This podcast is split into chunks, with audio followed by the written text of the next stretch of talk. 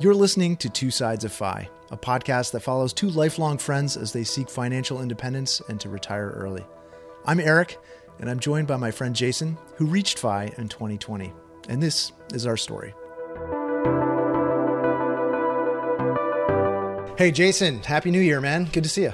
Eric, Happy New Year. It is amazing to see you. It's been a long time since you and I chatted. This is a really interesting time because I feel like I have exactly switched places with the younger you when we first started this podcast. I think I had just I had already uh, you know not very long before. Yeah, so like uh, I'm looking ahead. I'm projecting forward. Of course, there's been some great market days here in the past month or so um, that have helped kind of give me a little momentum. But I'm looking forward to hitting the FI number this year. I Woo! want as the new year kind of ticks over. I wanted to take some time, and I'm someone who's very systems and process oriented, and yes. especially in the new year, I like sitting down and doing this sort of reflection on last year and projecting toward the new year. So I thought this would be a good chance for you and I to compare notes, pre-fi, post-fi, maybe talk a little bit about what I do presently, how that might change when I get into your seat and kind of see how things have changed for you over the years too. So that sound like a good plan? It's perfect. I think you've teed it up well. I, for one, uh, think I'm speaking for our audience when I say I'm looking forward to you taking the question mark off your RE date uh, on the bottom of the screen here. So, uh, yeah, I love systems too. I, I, suspect, in some respects, mine are simpler because I have fewer things to do, but I might overcomplicate those fewer things. Okay. But honestly, I think I've made some progress this year. But we'll compare notes, and I will accept whatever judgment is coming. In general, what I do when I start these kind of year-end review process and goal setting exercise is I look back at the year the previous year. So reflecting back on 2023, I made some big changes in the business and and you know, I try and come up with kind of this summary statement for what the year was. And so the one I came up with, and I'm just reading from my Notion here if you want different results, you have to do different things. So I had been doing the same thing for a long time in the business yeah. and it was working. Uh, but it could have been working a lot better. And 2023 made me realize that. I had some big wins financially, but it was a spendy year on year increase in terms of business expenses. And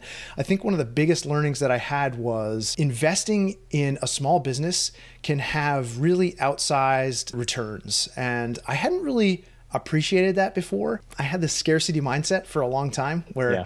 I didn't want to hire for different, you know, layers of expertise and I just kind of wanted to put my arms around it and keep it here. And that was really small thinking, especially as I look back on 2023 and I see the investments that I made had huge ROI. So that was one of my big learnings. The other couple of things, it was a little spendy from a personal expense standpoint. We had a couple of big trips in there, which I don't regret at all. You know, one right. of them was coming out to visit you and celebrate our 50th birthdays. We had some other kind of splurges. We bought a new vehicle, and especially at the end of the year, we kind of like blew it out a little bit. And so now, like, that's starting to color a little bit of what my 2024 looks like. What what would you say? Do you do a year end summary at your stage, or are you just like, yeah. eh, not really? I do actually, and uh, you know, part of it is just the normal quarterly net worth roll up, oh, yeah. um, and I and but that includes a year over year look back. Yep. But also, I look at spending, and I look at um, how did I spend relative to budget? What months did I go over? Did I go over my uh, ceiling for withdrawal rate, which is based on CAPE, as you know from our, our Safe Withdrawal Rate Toolbox episodes? Uh, and so I have been tracking that in the background automatically. You know, it just kind of populates itself. Uh, and then at the end of the year, I look at that. And this is the first full year, I think, that I was on the CAPE withdrawal rate based strategy. Oh, okay. yeah. And I made some big changes this year in terms of increasing the withdrawal rate by over um, 40% relative to the past. And some of that was just addressing some mental accounting I was doing. Some of that was realistically, you know, loosening you know the straps on things a little bit because I was being too conservative on things. So so yeah, that is my normal process. I look at it from all aspects, uh, pre- but but primarily if you bucket it, it's you know budget, you know expense tracking, yep. and then where is the portfolio and how did we do relative to expectations. So, but yeah, that's my standard process. All right. So, but there's no kind of high level like, hey, it was a good year, I felt good oh, here, yeah. I didn't feel good there, like any summary kind of statement or. Yeah, I can't. I can make one, but it, it's true that I my process isn't doesn't define that, and I, I didn't actually do that kind of summary until we talked about how you uh, approach yours. So if I have to put a, a statement around it, I would say really spendy on healthcare, and I know you and I are going to talk about that more on the show in a separate episode. Yep. But overall, finances were in control and under my CAPE withdrawal rate base ceiling for the year. But there were several months that I went well above that, primarily for medical and dental spending. Uh, and if I had to sum up the the kind of how I felt about it all, I would say more comfortable this year than last year, which was more comfortable than the previous. But on the same note, I'm being honest with myself that with the market behaving a lot more on the whole, that's only going to make it easier. Um, so for me, um, I would say I'm cautiously optimistic, but I'm still getting used to this idea of, you know, some years are going to look like last year where we had planned to spend more, but then we spent even more in terms of healthcare expenses. So I feel good, but I hope that that's not the typical year. So variable withdrawal rate strategy in play now, That's using right. the CAPE um, tool uh, in Karsten's safe withdrawal rate toolbox uh, as your ceiling. What was the average withdrawal on the portfolio? Do you mind? Uh, sharing? the average the average withdrawal was a little over four percent. Okay. Yeah. And so, as part of your net worth roll up, I presume. Well, actually, I'm not presuming because I know that you do this because you you texted me. I think on New Year's Day, and I was doing other things, so I didn't have mine done yet. Um, let's talk about that a little bit. So, net worth. What do you include in that statement, and how how did the numbers shake out? Yeah, so I, I do do a, a a portfolio type roll up, which is the the most important one, and then I do a second one, which is net worth, including like home equity and things like that. I don't think that latter is terribly interesting, but it's an easy enough thing to track. And Lori often asks, you know, about the value of the house and the the equity in it. But uh, more importantly, I think the year on year portfolio. Uh, performance, which is net of my withdrawals, was about 12.6% up. So that felt great to me. How about you? Yeah, it, and especially since you were drawing a, a lot less than that, right? yeah, much less. Uh, Yeah. My, yeah, I do liquid retirement assets only in my net worth roll up. Um, and it's something I wanted to talk to you a little bit about the real estate component. But my year on year portfolio gain um, loss net of contributions was uh, 17.3%. Nice. So that was a nice addition there. And of course, you know, I've been buying the long, slow grind down for the past couple of years. And so you and I have different. Of course, it's going to look different, right? yeah, Um, of course. and we did we made a lot of contributions last year because we we were fortunate that we could so the year on year portfolio gain was up close to 40% 39.7% Wow. so it was a big year for us and um, i like having that as a tracked figure so i can look back on previous years and it's just i just have a table um, that i use to track those year on year gains Right. or losses as they were for the past couple of years but it's nice to see it kind of turn around this year, man.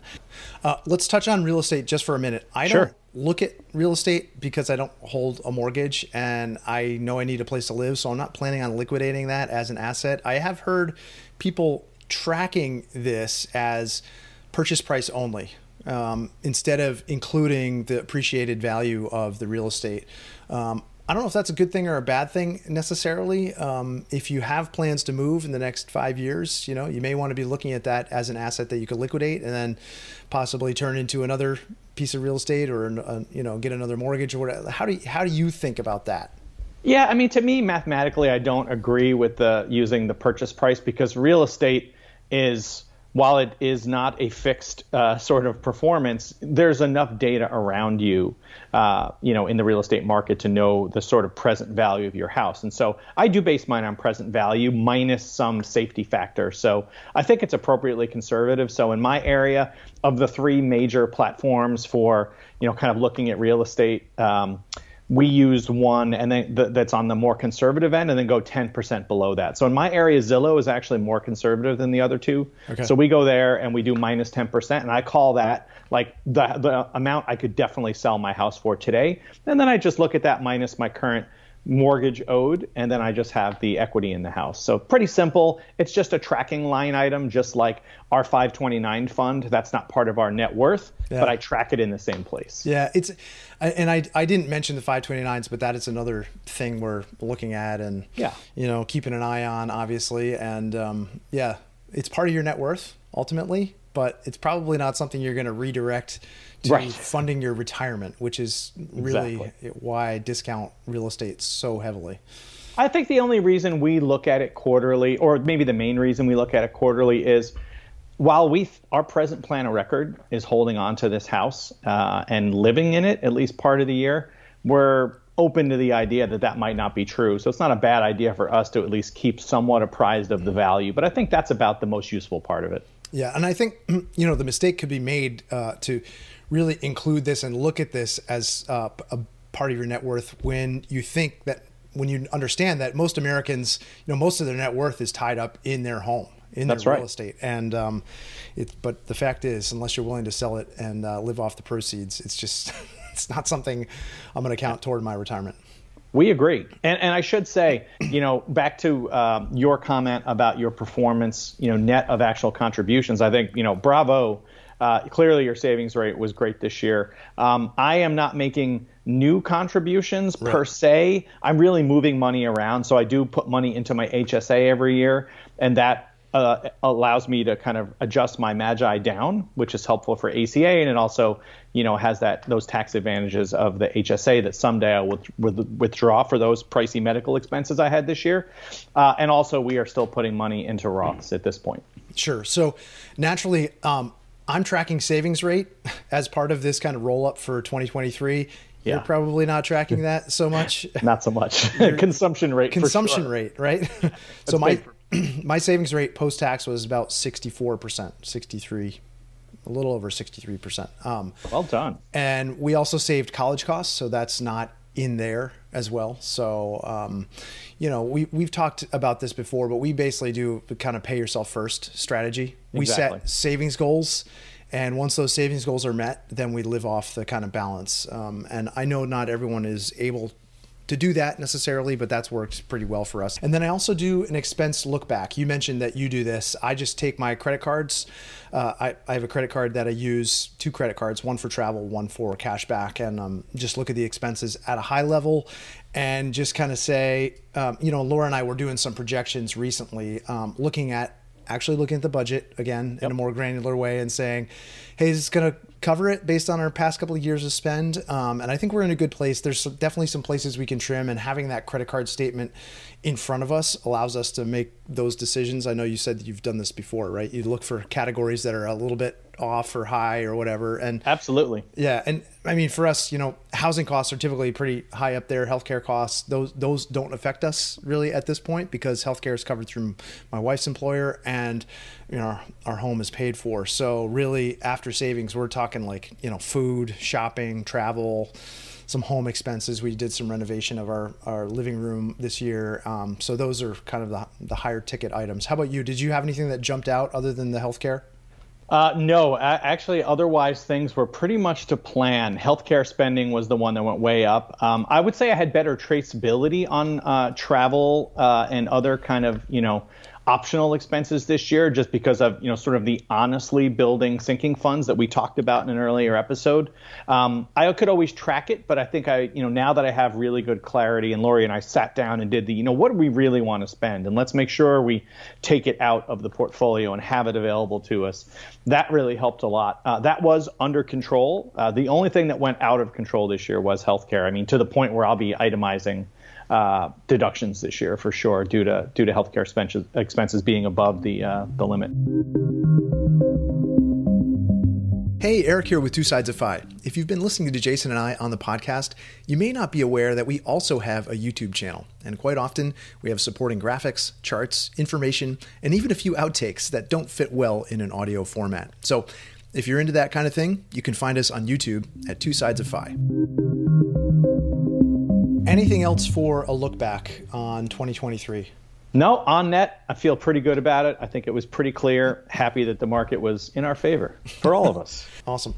All right, so I want to move into the projections and goals. That's the kind of phase two of uh, this annual review process. So looking forward to 2024, I kind of break this down into financial category. So um, I think we talked about this before, but savings yep. goals.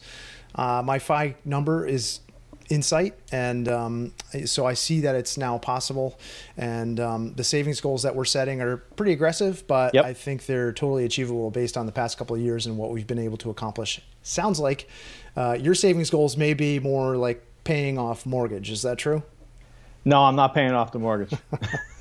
this was discussed on the Discord recently, and it's pretty fascinating to hear people's views on this, especially when they're in the fortunate position of holding a low interest rate, you know, 2.275 or something like that.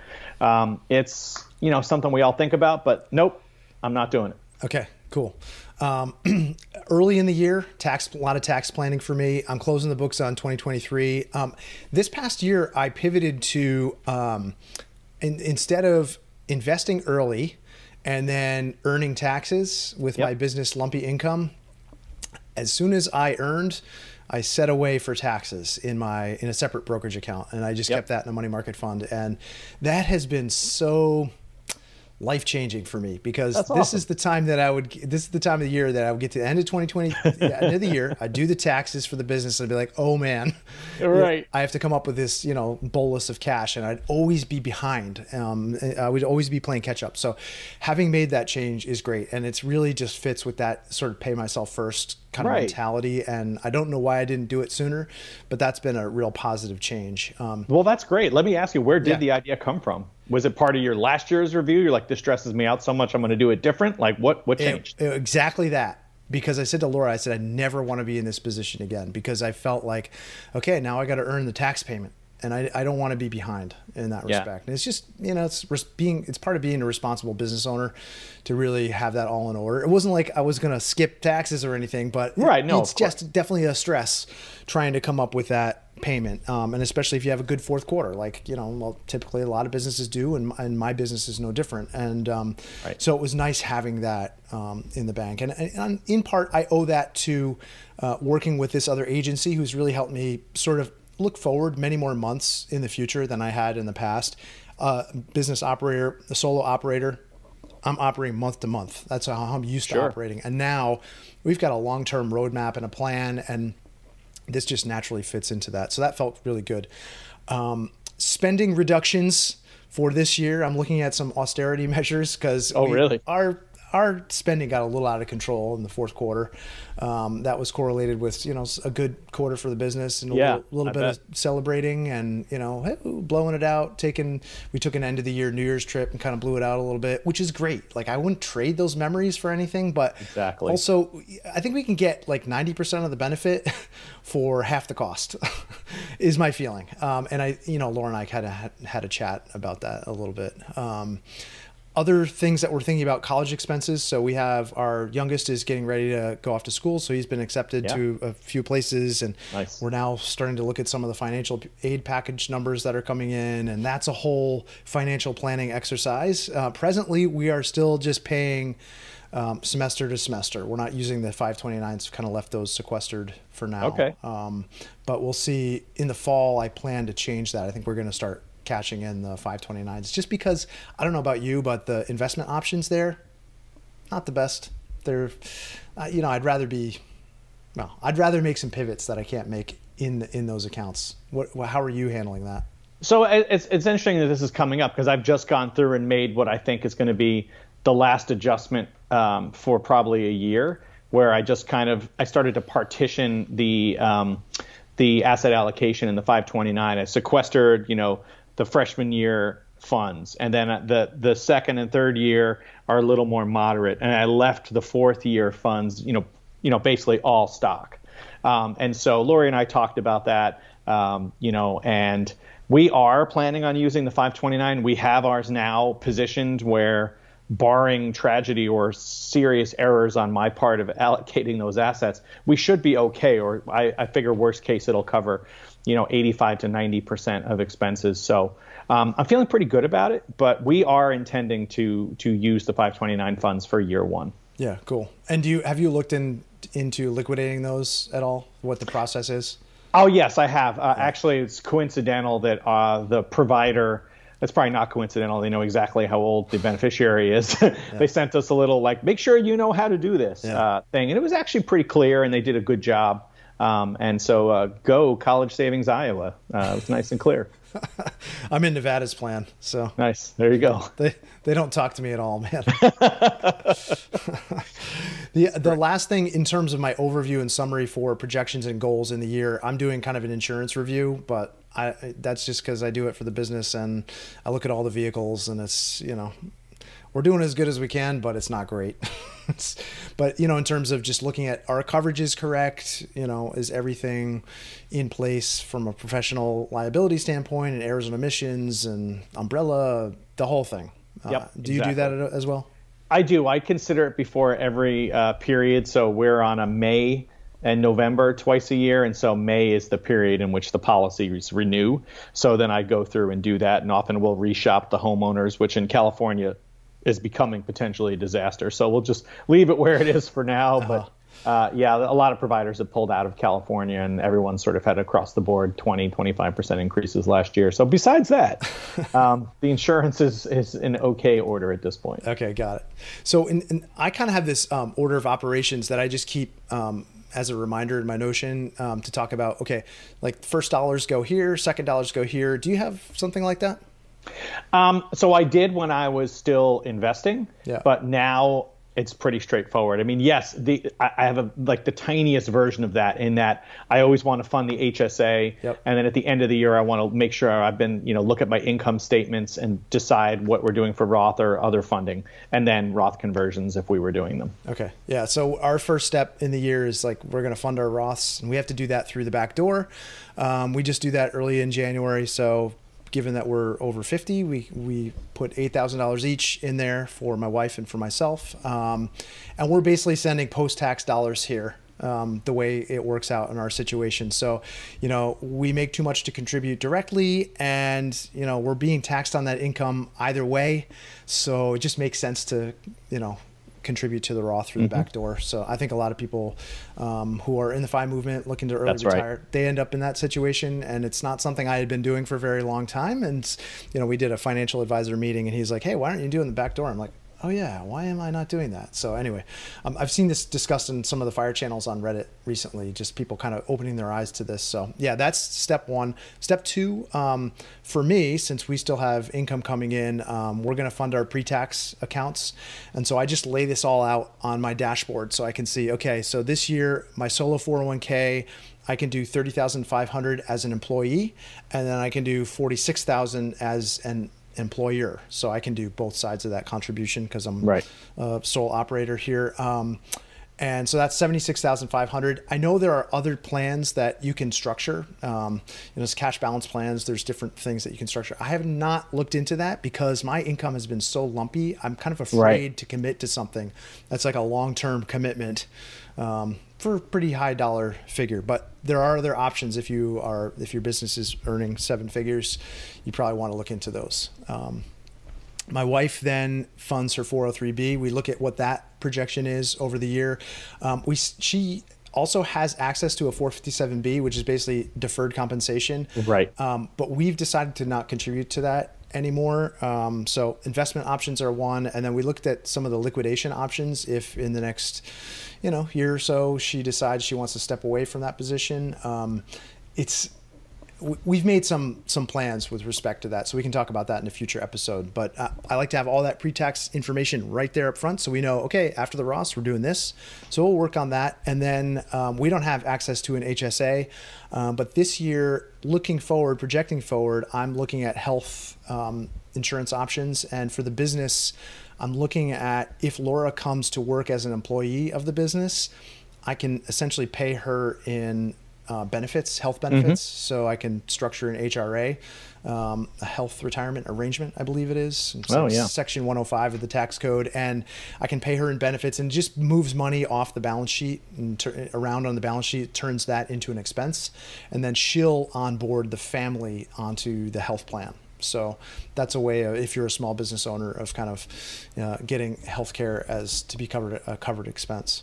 Um, You become a bit of an expert in that area. I bet. I, I would imagine at this point. I will, if I ever get motivated enough to do something as a business, I will absolutely uh, uh, take you on a, as a consultant. Yeah, and I'm I'm working with a broker, so you know You are. Yeah, because Cool. it's complicated, as you know. I, that's yeah, absolutely. I've be, I've just like scratched the surface of some of that stuff, and I'm like, oh boy. right. um, let's see. We have college savings, so I have a college savings target that we're working on every every two weeks. We're contributing to, and then um, once all of those kind of steps are walked through. Then we hit the taxable brokerage. So we're just going to dollar cost average into that. Um, whenever we get to that point in the year, that's what we'll do. And that's kind of our secret weapon when it comes to early retirement because, you know, we'll, we'll have a lot of basis in there that we can pull. Yes. And in some future point, we won't have to uh, worry as much about how the income hits our magi uh, when we're trying to qualify for ACA subsidies and things like that. That's right. And and at this point, you know, I'm just kind of thinking of the intersection of two ideas here, you know, kind of really establishing your FI date or solidifying it, taking off that question mark, which to me means you stopped moving the goalposts, by the way. So that that's also good, even though you didn't put it in those words. I'm gonna I'm gonna assume you did. But also talking about the brokerage account means that you've now, you know, got a clarity on what the time span looks like well, some clarity because you still don't exactly know what continued business income is going to look like, right. but you have a little more information about that delta between when you stop working in earnest and when you're eligible to withdraw from retirement assets without jumping through hoops. So, does that mean it's become an easier task for you to figure out how to, you know, make sure the brokerage is where it needs to be, or, uh, or is that something you're still working through? No, it's easier for sure and we've basically we're using the safe withdrawal rate toolbox to model out some pretty conservative scenarios. Got it. Um, like very conservative scenarios. So um, yes, cool. I set the number.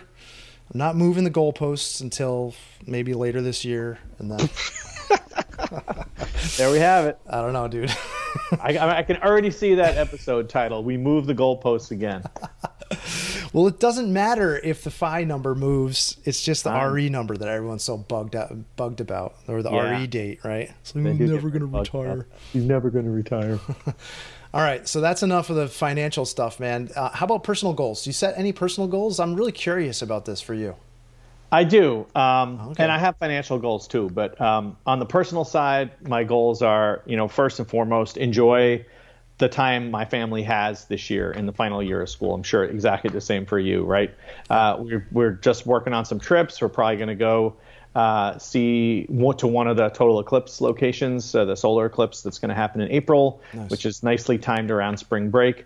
Um, uh, another exciting goal, uh, personal goal for the year, is to really plan what that, in earnest, what that this next phase of retirement is going to look like. Right, our son is going to be in school. We are going to be empty nesters. What does that actually look like? Um, you know, travel, etc. You know, we have some periods of time we've been talking about when we think we'd like to do stuff in the fall and in the spring. But as we, Lori and I were talking about just taking a walk yesterday, like let's really start to nail down what do we think that first one looks like yeah. after you know we're he's comfortably in school and settled, right? What do we do? Um, easier personal tasks is kind of you know is there a next learning opportunity, next educational interest. Because I'm in Spanish 2 now. I'm planning on ceasing after that. I, I don't think I want to take Spanish 3. Uh-huh. Um, we'll see. Maybe I'll even withdraw for Spanish 2 if I'm like, well, this is too much work. Uh, but I enjoyed the first uh, the first semester, so I'm going to take another. But uh, I suspect I love the idea of learning a language. I hate the actual execution of it. I just yeah. I'm so terrible at it.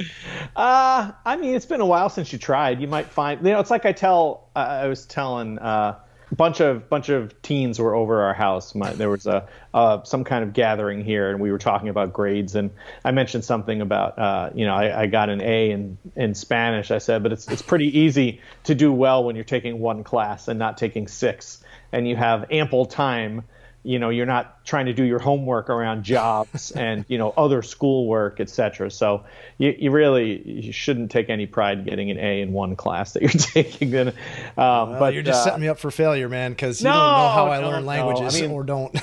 I mean lori only put in half effort i think she would say and i'm pretty sure she got an a as well so.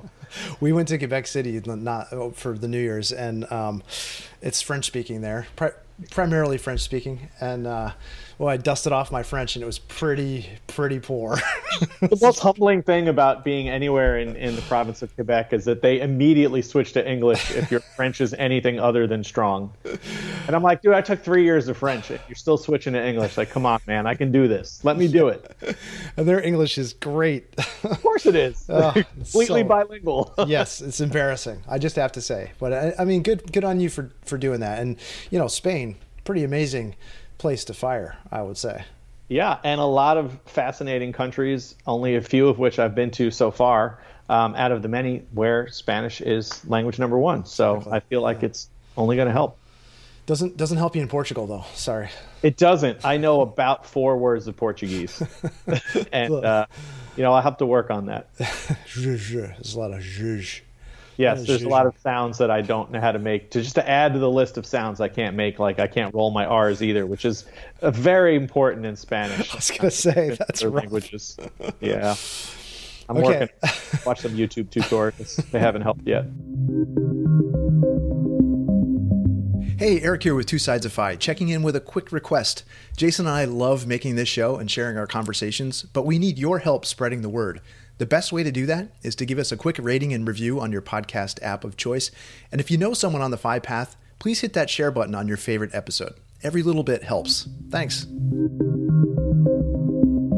Yeah, it's funny. Our personal goals, you know, are overlapping. We're at a very similar time in our life, right? You know, we're just becoming empty nesters. So I, uh, one of the things I had was do more with the time that you have. Um, Ooh, I like time, that. Time is short. Did have travel and adventure category. I have a, a list. We're trying to do, still trying to do one trip a quarter, but last year it felt like a little, little shallow. The the the travel felt like I, I wanted to do more. And it was one of the yeah. things when Laura and I were looking at the, the year um, in review and, and, we're looking at our budget, we're like, geez, I mean, they were spendy, some spendy trips, but it feels like we want to do more yeah. when we reach retirement. So it's something we're working on. I had hobbies on here just because I've been really bad at hobbies lately, man. I, I've been um, neglecting things that interest me outside of work. I've just been, you, know, investing every spare moment in work. And um, that may just be a function of get, trying to get to the finish line. Um, but it's something that I, I feel like is missing in my life yeah. a little bit. Yeah. You got to pick up that guitar more. I know. Yeah. Yeah, I will. I definitely. You had a family will. full of rockers, and oh my god, you, you know, you had a little house band built in there. You didn't, didn't take enough advantage of it. I feel that. oh man, um, I I also have uh, professional objectives, and that's okay. a separate discussion. That you know, high level, I'm trying to transition out of day to day operational involvement. So there is a, a nice. concerted effort to to do that. Um, I'm implementing some scalable systems and processes, which I hadn't had in place in the past, and creating more assets. And there's there's I I kind of try and create a, two or three sentences of goals for the business, like high level goals, um, and then I really fill it in by quarter, and I map out like content and what I'm making and what I'm going to be promoting and things like that. So it's it's more planned than it's ever been. Um, really, but I, I wanted to kind of understand from you um, like how do you look at like long-term goal setting? Because i'm someone who's really personally motivated by having goals in the beginning of the year and and you know it sets the direction but i don't get the sense that you're doing the doing those in the same way.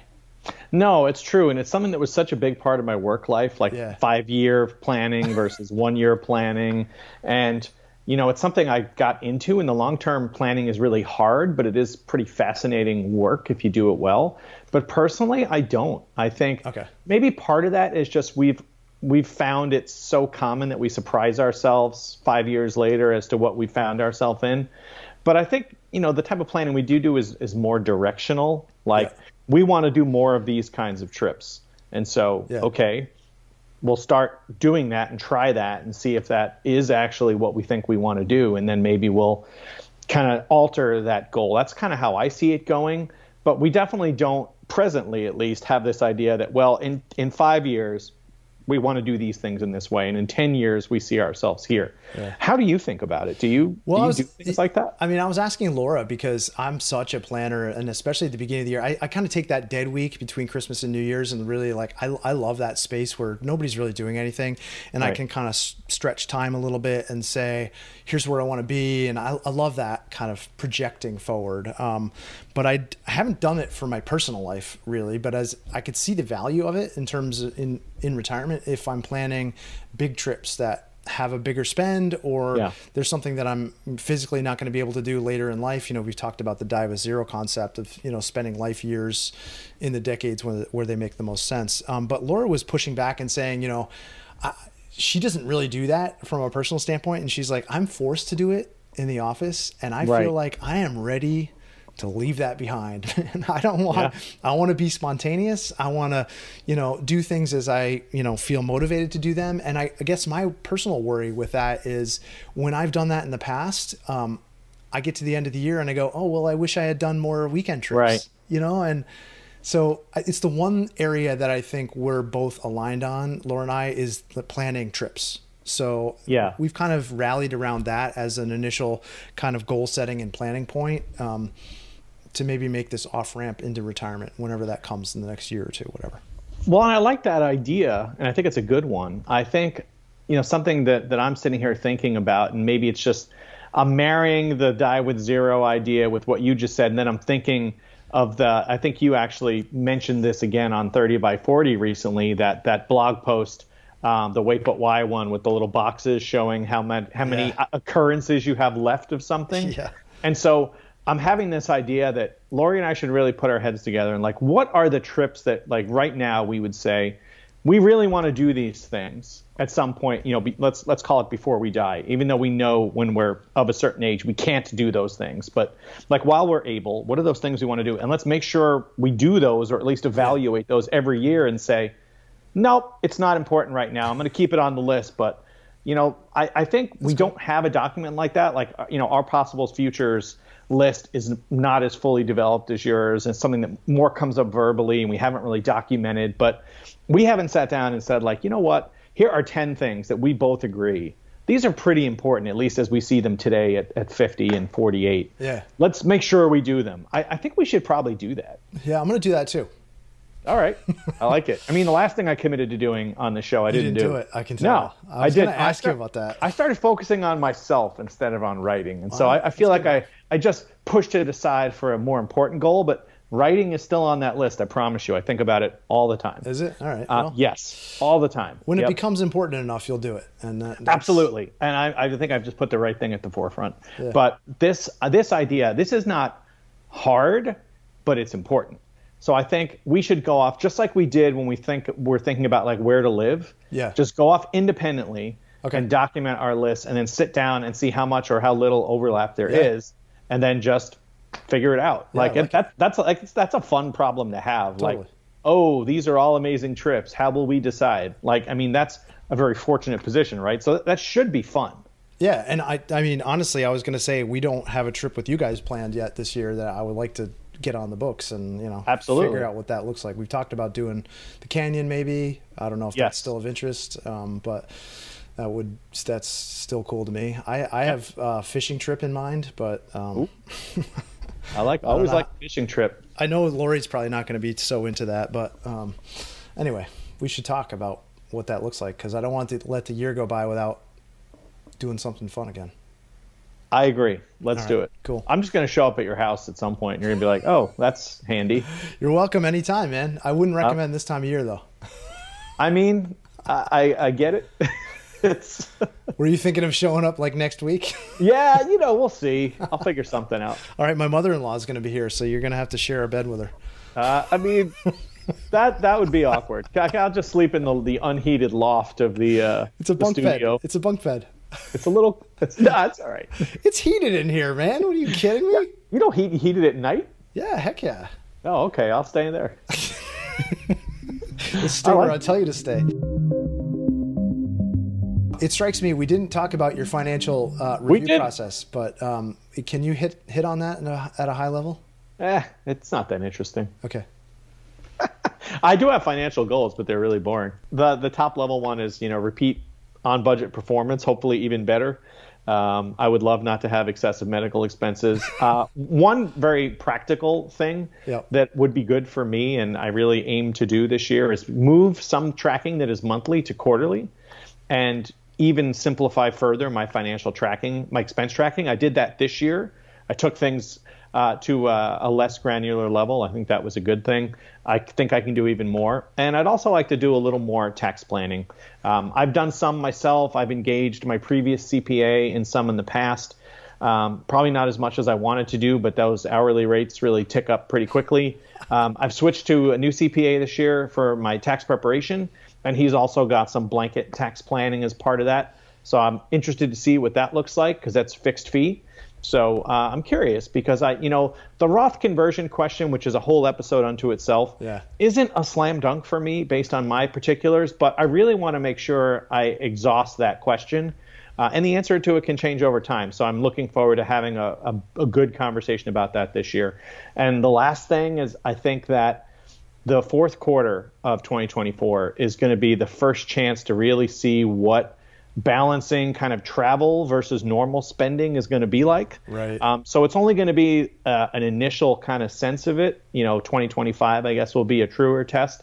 Um, so I'm interested in seeing what that transition looks like as empty nesters. But uh, my only goal is to just be attentive to it and see what I can learn and plan for 2025 as a result. Nice. Cool.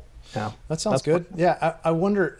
Um, if there are other tools instead of a CPA that can you use like new retirement or anything yeah. like that or new, new retirement has the newretirement.com has the best um, Roth conversion uh, planning tool that I've seen so far and I used the previous version of it um, but they've updated it over the last year, and it's pretty impressive now. And so I actually owe it to myself to do a better job of that. And we do have a link to New Retirement in the uh, in the resources section on twosidesoffi.com. It's a free trial. Um, you know, you help out the show a little by doing the free trial, but it's something that I see how far they've come with the Roth planning capabilities now, uh, the Roth conversion planning opportunity. So uh, I'm definitely going to check that out too. Okay, cool. Yeah, make a video. Thanks. Put that on your to-do list, pal. Yeah. I'm not so good at the to-do to-do list at present. I know you're not. God, what's I'm up? awful at it, man. I really am. All right. Well, I feel good about last year, man. I see all the posts on Reddit. Everyone's like, "Hey, I just crossed X. I just crossed yep. Y." So let's keep this momentum going, man. Otherwise, I'm gonna slide back into the depression I was in in 2022, and it's not gonna be pretty. No way, man. You've done so many great things for the business. It's going to keep you super motivated, and we're going to have a great 2024. Cheers, man. All right. Good chatting. All right. Peace out. All right. Bye. Join us as the conversation continues next time on Two Sides of FI. If you've enjoyed the show, please consider rating it at Apple Podcasts or wherever you listen. For show notes, resources, and links to the video version, please check out our website at twosidesoffi.com.